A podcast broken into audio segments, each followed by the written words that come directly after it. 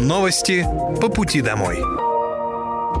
Здравствуйте. Это новости по пути домой, и с вами я, Полина Вандровская. Пока вы добираетесь до дома за рулем своего автомобиля, на пассажирском сиденье или в общественном транспорте, я расскажу вам о том, что произошло сегодня в Подмосковье, в России и в мире.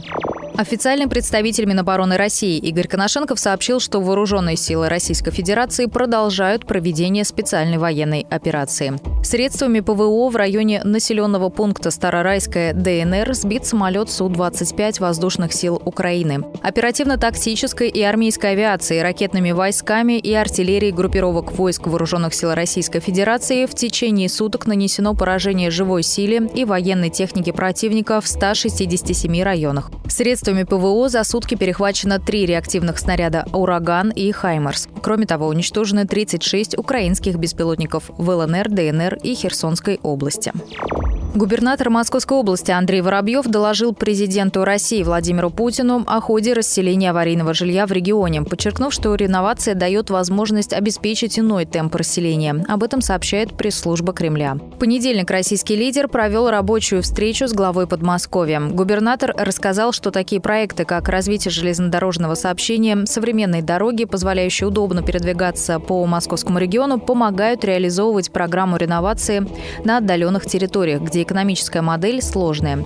Они делают эти проекты реновации очень значительными и важными не только на прилегающих к МКАД территориях, но и на отдаленных, в так называемом втором поясе, добавил Воробьев. По его словам, Московская область обязательно покажет высокий темп по данному вопросу.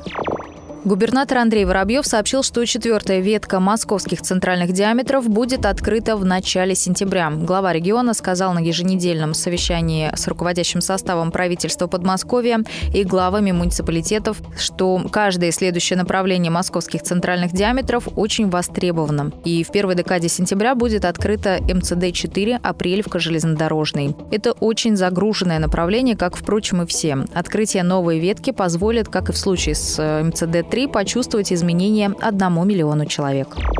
Владимир Путин выразил надежду, что Подмосковье и дальше будет примером для других регионов страны по поддержке семей участников СВО. С начала октября 2022 года по поручению губернатора Московской области в каждом городском округе региона есть центры поддержки участников СВО и их семей. В них задействованы волонтеры. Кроме того, в регионе проходит акция «Доброе дело», инициированная подмосковными школьниками и поддержанная губернатором. Еще хотел коротко доложить про а, семьи СВО, и в том числе детей, которые живут живут в Донецкой Народной Республике. Мы с губернатором Денисом Пушилиным на связи. Мы организовали отдых деткам, которые хотели на море.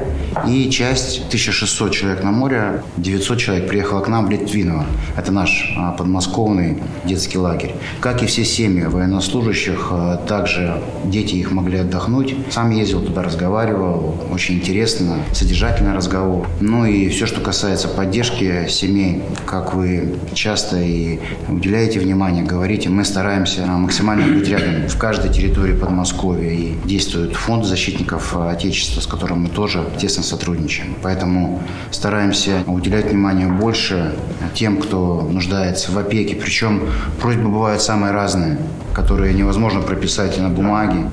И мы стараемся помогать всем. Ну, я знаю, Андрей, сейчас эта работа выстроена. Надеюсь, что так, что вы будете, как сейчас, уделять лично этому необходимое внимание. Это будет хорошим примером и для других регионов тоже. 30 школ и 25 детских садов открывают в Подмосковье в этом году. Об этом сообщил Андрей Воробьев на встрече с Владимиром Путиным. По его словам, область растет, и в этом году по сравнению с прошлым ждут на 40 тысяч детей больше, которые пойдут в школы. Строим школы и бюджетные, и внебюджетные. И в этом году наши учителя и дети порадовали. Все, что касается Олимпиад, флагман у нас физтех лицей, который завоевал в том числе и международные Олимпиады по физике, биологии, астрономии. Вы поздравляли их, они они мне рассказывали об этом. Очень ценит такое признание, отметил губернатор. Подмосковье началась активная работа по подготовке наблюдателей за дистанционным электронным голосованием. Уровень технической подготовки наблюдателей может быть любым. В зависимости от их навыков портал наблюдения представит разный объем данных. Назначенным наблюдателям доступны в том числе типы транзакций, отражающие работу системы ДЭК, состав исходных данных и проверка с помощью специальных инструментов соответствия с данными протокола. В ЦИК также напомнили, что наблюдение будет доступно на портале выборов.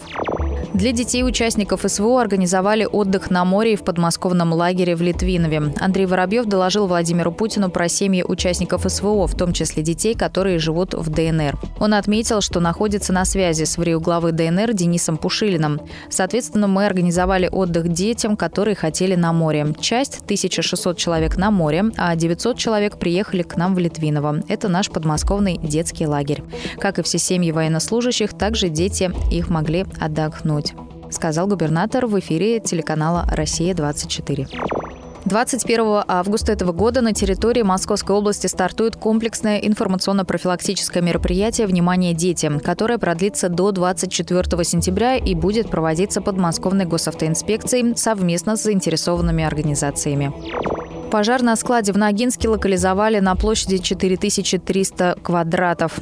Об этом сообщили в пресс-службе МЧС России. Там отметили, что два вертолета К-32 с водосливными устройствами совершили 69 сбросов 345 тонн воды. В ведомстве отметили, что пожар сейчас тушит более 130 человек и 38 единиц техники. Напомню, пожар начался утром на складе в подмосковном поселке Богородское. Получение градостроительной информации упростили в Подмосковье. Сокращено количество полей для заполнения запроса. Также добавили информационные подсказки, чтобы человек быстрее сориентировался в карточке услуги. В избежание лишних ошибок и опечаток. Информация предоставляется платно. Стоимость сведений из одного раздела составляет 1000 рублей. Плата за копию документа составляет 100 рублей. Оплатить можно сразу же онлайн, а справку направят в личный кабинет в течение пяти рабочих дней после поступления оплаты. В Подмосковье стартует пятый детско-юношеский турнир по футболу на Кубок Игоря Кенфеева. В этом году турнир проходит на стадионе «Новые Химки». За звание лучших будут бороться 16 российских и белорусских команд. Из Подмосковья – «Мастер Сатурн», «Химки» и «Витязь».